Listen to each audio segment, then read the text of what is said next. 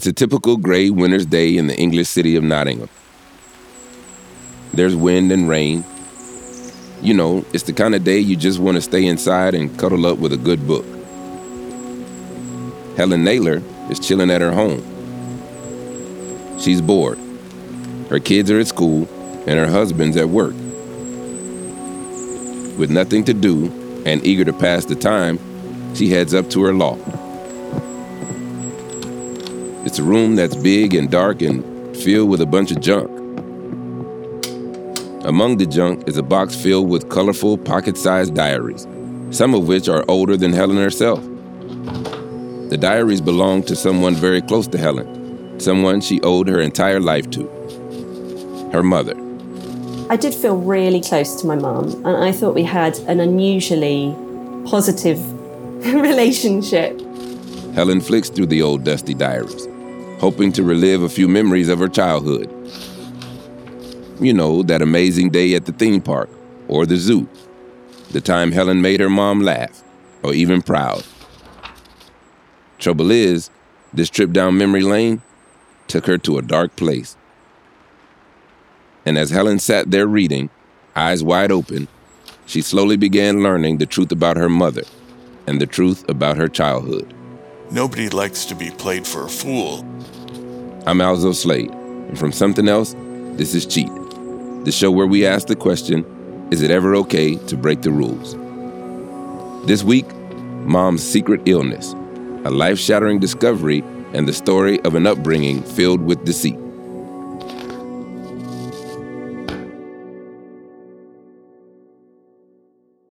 Look, Bumble knows you're exhausted by dating. All the, must not take yourself too seriously, and six one since that matters, and... what do I even say other than, hey? Well, that's why they're introducing an all-new Bumble, with exciting features to make compatibility easier, starting the chat better, and dating safer. They've changed, so you don't have to. Download the new Bumble now.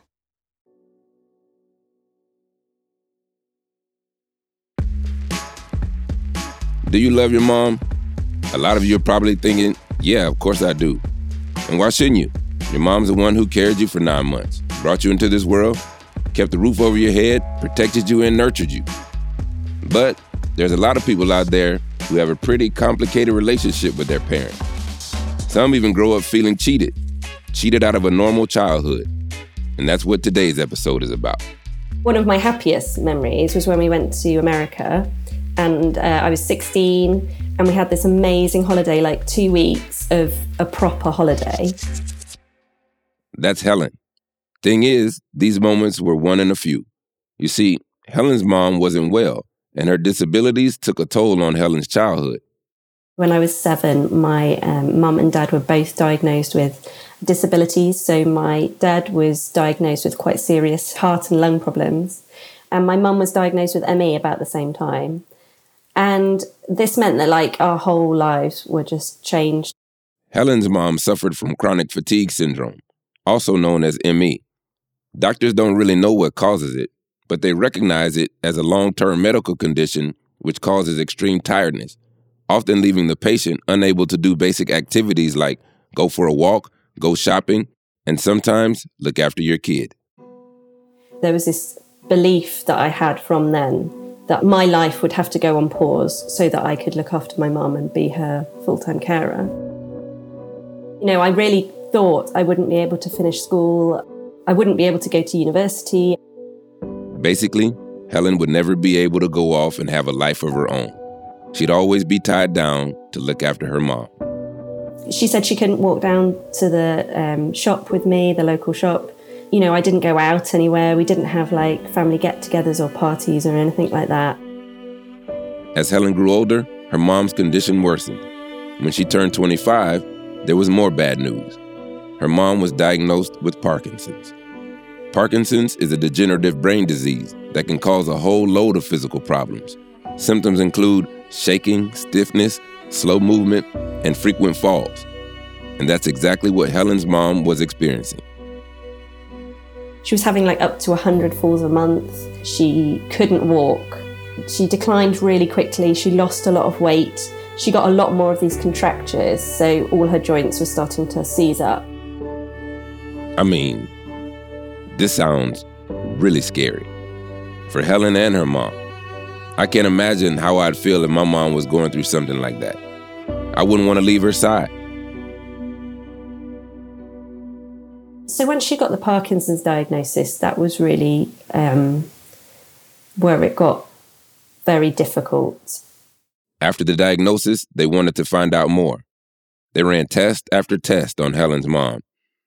But what came back didn't really make sense. More on that after the break. Another day is here, and you're ready for it. What to wear? Check. Breakfast, lunch, and dinner? Check. Planning for what's next and how to save for it? That's where Bank of America can help. For your financial to-dos, Bank of America has experts ready to help get you closer to your goals. Get started at one of our local financial centers or twenty-four seven in our mobile banking app. Find a location near you at bankofamerica.com slash talk to us. What would you like the power to do? Mobile banking requires downloading the app and is only available for select devices. Message and data rates may apply. Bank of America N A, member F D I C. Many of us have those stubborn pounds that seem impossible to lose, no matter how good we eat or how hard we work out. My solution is PlushCare. PlushCare is a leading telehealth provider with doctors who are there for you day and night to partner with you in your weight loss journey. They can prescribe F D A-approved weight loss medications like Wegovy and Zepbound for those who qualify. Plus, they accept most insurance plans. To get started, visit plushcare.com slash weight loss. That's plushcare.com slash weight loss. Listen, I'm not a parent, but I know plenty of them. It does not look easy. And if you, the parent, is suffering from two chronic illnesses, then it definitely ain't easy. But I'm not sure if that excuses some of what Helen's mom would tell her daughter. Looking back now, a lot of our conversations were just really inappropriate. It was an all-in-one barrage, but she was telling me that I was fat and I was ugly and I was stupid. Besides the fact that you shouldn't speak to anyone like this, but your own daughter, who put her life on hold to care for you? So she'd be saying that I had stumpy fingers and my legs weren't long enough and I should have grown to this height, but I hadn't because something went wrong. I mean, it's difficult for any of us to comment on the inner workings of a family. Lord knows most of us have our own family shit that we're dealing with, and we're only hearing one side of the story. But it wasn't just abusive comments Helen had to deal with. Some of the stuff her mom apparently said was just, well, downright weird.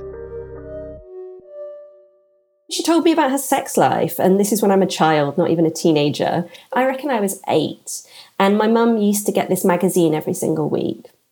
I was just looking at the front cover, and it had this headline like, I was raped, or something like that. And because I was eight, I didn't know what that meant, so I said to my mum, what does rape mean? And she went into intimate detail of what that meant. Telling an eight-year-old about rape? About your sex life? Now, that feels a bit out of line to me. Or maybe it ain't.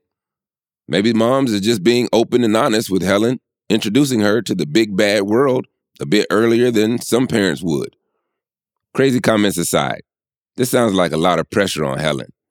I mean, mothers are meant to look after daughters and not the other way around. Why then did Helen have to play the role of the caregiver? Why wasn't her mom getting any proper medical treatment? Well, I guess the main reason was the doctors didn't really know what was wrong with her. So she was taken to a hospital in Birmingham to kind of find out what was going on. And so they tested her for something like three months and they tested like everything. And eventually I got a letter from the consultant saying that despite all their tests, they'd found nothing physically wrong with her, but due to her state, they expected her to die fairly soon. In twenty sixteen, Helen's mom sadly passed away. The cause of death listed on her death certificate was Parkinson's. But hold on. The medical test said that there was nothing physically wrong with her. Maybe the docs had missed something. Maybe mom's condition wasn't physical, but mental. Two years after her mom's death, Helen made a pretty shocking discovery. So my mum had written diaries when I was growing up, and I didn't know about this. And when she died, I'd, I'd kept the diaries, thinking that maybe I'd look at them one day. And about two years after her death, I decided to start reading them. And I found out she'd actually written them every day for fifty-five years. Every day for fifty-five years. That's commitment. And a whole lot of diaries. A lot of it, like months and months and months of it, would just be really boring. And just sort of like, um, I went shopping, the weather was good, the weather was bad, you know, blah, blah, blah, blah, blah. But every now and again, Helen would just stumble across these bombshells. So one of the first bombshells was that um, the M E that, you know, she'd supposedly struggled with all through my childhood wasn't real. Helen thought her mom's chronic fatigue was so bad that she had to be in bed all day when Helen was at school. But actually, as it turns out, she'd be going apple picking or going on cities trips or having lunch with friends or shopping. Here's a couple lines from one of her mom's diary entries. Put Helen to bed, seven fifty. Fingers crossed, good and uninterrupted. Sat in bar chatting till eleven thirty. Walked to beach and back, hot. So to be clear, Helen isn't one of those people who thinks M E isn't a real illness, which is why she's pretty pissed off that her mom was faking her symptoms. People with M E can really struggle to get recognition for what they're going through and stuff. And, she, you know, she totally mocked that. She totally mocked that. You know, she got an award for being the local health champion for her work with the M E group. And it was a lie. Wow. She was winning awards? For better or worse, most of us want awards or recognition, but this doesn't really sit right. Reminds me a bit of those fake soldiers of stolen valor who make up elaborate lies and pretend that they're heroes. The thing is, this M E diagnosis was even easier for Helen's mom to convince people of because doctors don't really understand what causes it. But what about the Parkinson's disease she was diagnosed with later? Surely you can't fake that. Mm, well... Helen had her suspicions when she read the diaries and saw stuff like this. I decided to faint. I decided to get better. Decided to faint? How in the hell do you decide to faint? And it's not just here that Helen's mom was giving herself away. She was telling people that she had to sleep for eighteen hours a day, that if she wanted to do anything, and that means like going into town, then she'd have to rest for a week and then rest for a week afterwards. Whereas actually, she was doing things every single day. And I think she was almost like playing people off each other. Hang on. Playing people off each other? Surely, if she's saying she has to rest for eighteen hours a day, then the friends she was hanging out with would notice, right? Wrong. Helen's mom had a way around that. She kept everybody at arm's distance. So she might go and see one friend on a Monday and say, well, I've had to rest for a whole week to be able to come here. And, you know, I'll have to rest for a whole nother week to get over it. And then on the Tuesday, she'd go to a different friend who wasn't related to the first and just tell them the same story. I can totally see that happening. But yeah, that's what she did. She just lived this totally normal life and yet was saying to us that she couldn't do normal things. Now, with all due respect to Helen, this doesn't really seem like a normal life to me. Sounds exhausting. To fake illness, lie, and juggle different groups of friends feels like way too much energy expended. So the question I'm asking, and I'm sure you're asking it too, is how could someone lie to that extent? I don't know Helen's mom. And from what it sounds like, neither did Helen. But her diaries do give us a bit of an indication of what she's like as a person, her mind, and her thought process. Check out this entry. We took Helen to hospital. Helen had x-ray, turned out okay, but she broke her arm about two months ago. Shock horror, suspected of baby battering, back to Annette's for late lunch. What? Back to Annette's for late lunch? I mean, if I'd just been accused of abusing my own child, I probably wouldn't be slipping in a late lunch at Annette's. Here's another entry. Gave Helen Finnegan in desperation, and it worked. eight ten p.m. to five forty-five a.m. without a peep. But she's just drugged me. And she had.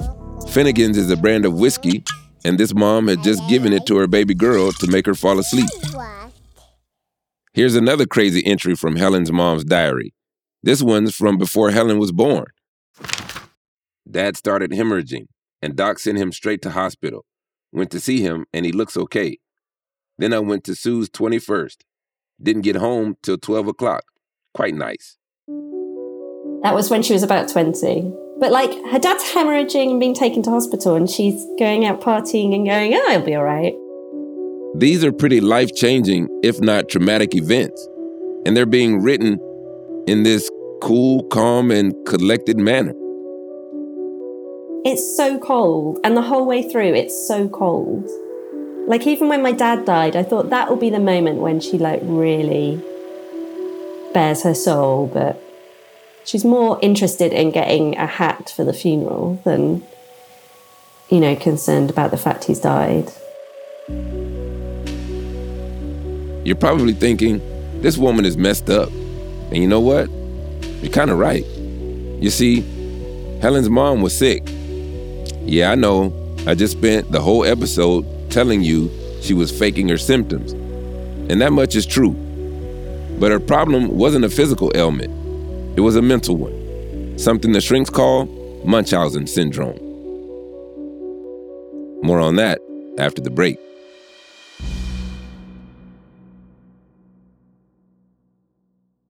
When you need mealtime inspiration, it's worth shopping Kroger, where you'll find over thirty thousand mouthwatering choices that excite your inner foodie. And no matter what tasty choice you make, you'll enjoy our everyday low prices, plus extra ways to save, like digital coupons worth over six hundred dollars each week. You can also save up to one dollar off per gallon at the pump with fuel points. More savings and more inspiring flavors make shopping Kroger worth it every time. Kroger, fresh for everyone. Fuel restrictions apply. Families have a lot going on. Let Ollie help manage the mental load with new cognitive health supplements for everyone four and up, like delicious Ollie Focus Pops or Ollie Mellow Pops for kids. And for parents, try three new Brainy Chews to help you focus, chill out, or get energized. Find these cognitive health buddies for the whole fam at ollie dot com. That's O L L Y dot com. These statements have not been evaluated by the Food and Drug Administration. This product is not intended to diagnose, treat, cure, or prevent any disease. Munchausen's. You might have heard of it, but do you really know what it means? Okay, my name is Mark, M A R C, Feldman, M D, and I'm clinical professor of psychiatry at the University of Alabama in Tuscaloosa. I've been focusing on Munchausen syndrome and related conditions in my research. If you type in Munchausen's expert into Google, Doctor Feldman is the first name that comes up. So rest assured, you're in good hands. Over to you, Doc. Munchausen syndrome is a bit of an obsolete term. The formal term for it, though, is a bit clunky, and that is factitious disorder imposed on self. And it refers to a situation in which a person feigns, exaggerates, or actually self-induces psychological or medical illness because they're looking for some sort of emotional gratification, such as getting sympathy or attention, care, concern, that they feel unable to get in any other way. It's hard to say how many people have it, mainly because most people lie about having it.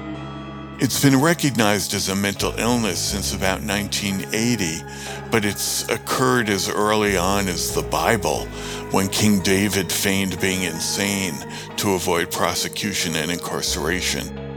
Yeah, that's right. Even before it had the name Munchausen, people in the Bible had it. Now, you might be wondering, what would cause someone to behave in such a way?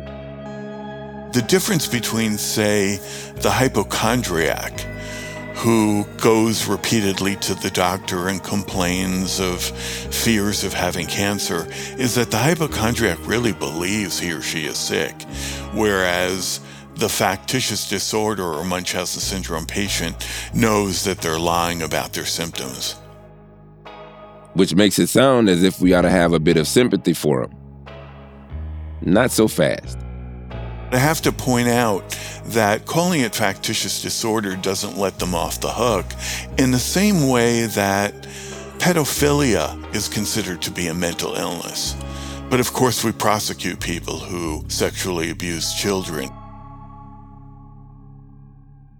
But whether we think someone with Munchausen's is to blame or not, one thing's for sure. If you lie and cheat for a long time, it starts to get noticed. And Helen noticed. There were just lots of little moments where I knew it was coincidental timing, um, that she'd have relapses and things. My dad was given this quite serious diagnosis of his health problems when I was seven, and my mum coincidentally got this diagnosis of M E at the same time. And she very quickly jumped into this disabled role. Within a month, she was walking with a stick and was getting a, a disabled badge and things like that. Okay, damn. So one day she decided to be disabled, and her performance, with a cane and all, got her a disability badge within a month? You may think she's wrong for doing it, but that's kind of impressive. And then when I went off to university, she had a relapse of M E. So she said that she couldn't visit me um, because she was too ill. And then when I became pregnant with my with my son, that's when she got a Parkinson's diagnosis. It was like any time the attention was off Helen's mom, she thought of some lie to bring the focus back onto her. Clearly, Helen knew something wasn't right, but it's not like she could just call out her mom. After all, it's pretty mean to go around accusing a disabled person of faking their disability, especially when that person is your own mother. But it wasn't until her mom died that Helen's suspicions were confirmed. And I'm not talking about the diaries. I'm talking about the test results. You know, she was having like breast scans, bone scans, bowel scans, I don't know, like literally everything.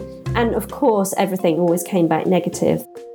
And then there were the doctor's notes, which basically said that there was no physical evidence to suggest she had a degenerative disease. No wasting of the brain, no chemical problem, nothing. So why then did she keep getting medical treatment? And how did she end up getting that Parkinson's diagnosis in the first place? It's very easy to trick the system, even though you're dealing with highly educated and high prestige professionals like doctors, nurses, and other healthcare personnel, because we're taught in medical school, and I can vouch for this, to trust what the patient says. And we're taught that what the patient tells us about their illness is the single best indicator of what's going wrong. Certainly a physical exam is helpful, lab tests are helpful, even exploratory surgery can be helpful, but we really have to focus on what the patient tells us. We're never taught to disbelieve a patient. Bottom line, it's the system, the very foundation of medicine and medical training that allows people with Munchausen's to slip through the cracks. Who should you trust more, the patient or the science?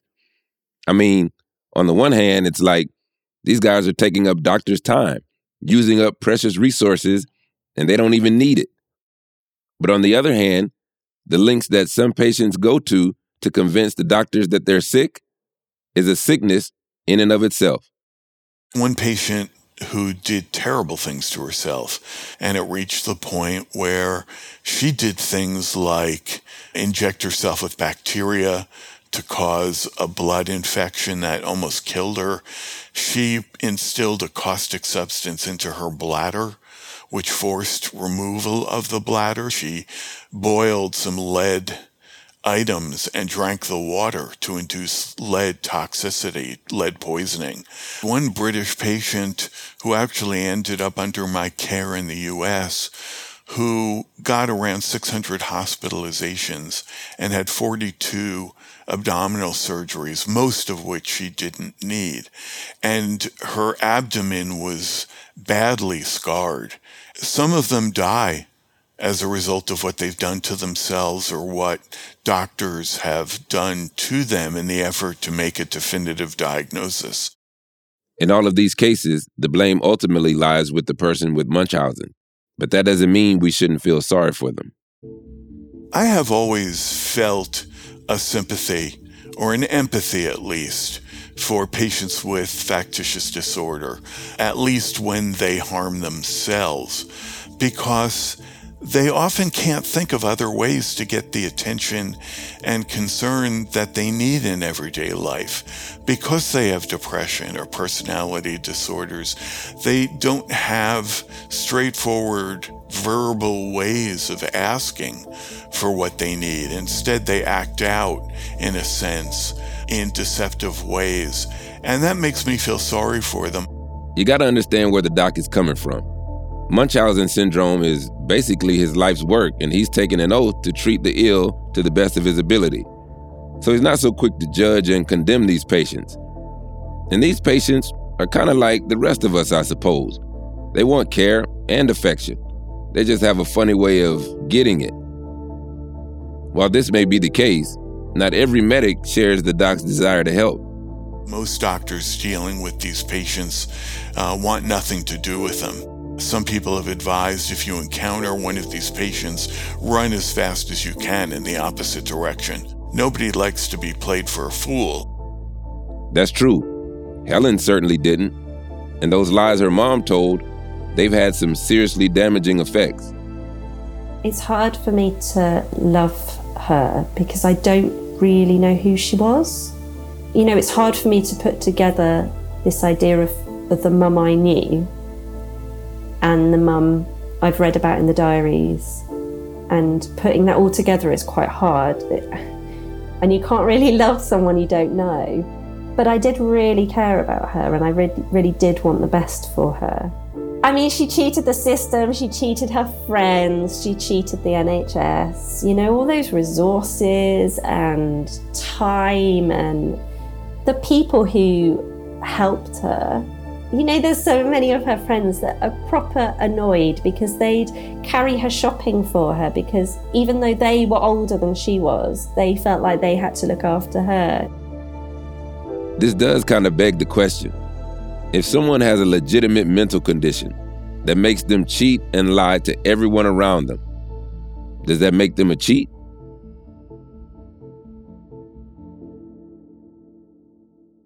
Helen's mom didn't have a doctor like Mark Feldman in her life.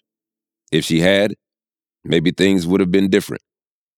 Maybe they would have spotted her Munchausen's earlier. Maybe she would have received the treatment she needed, not the one she wanted. You can read more about Helen's story in her new book, My Mother, Munchausen's and Me.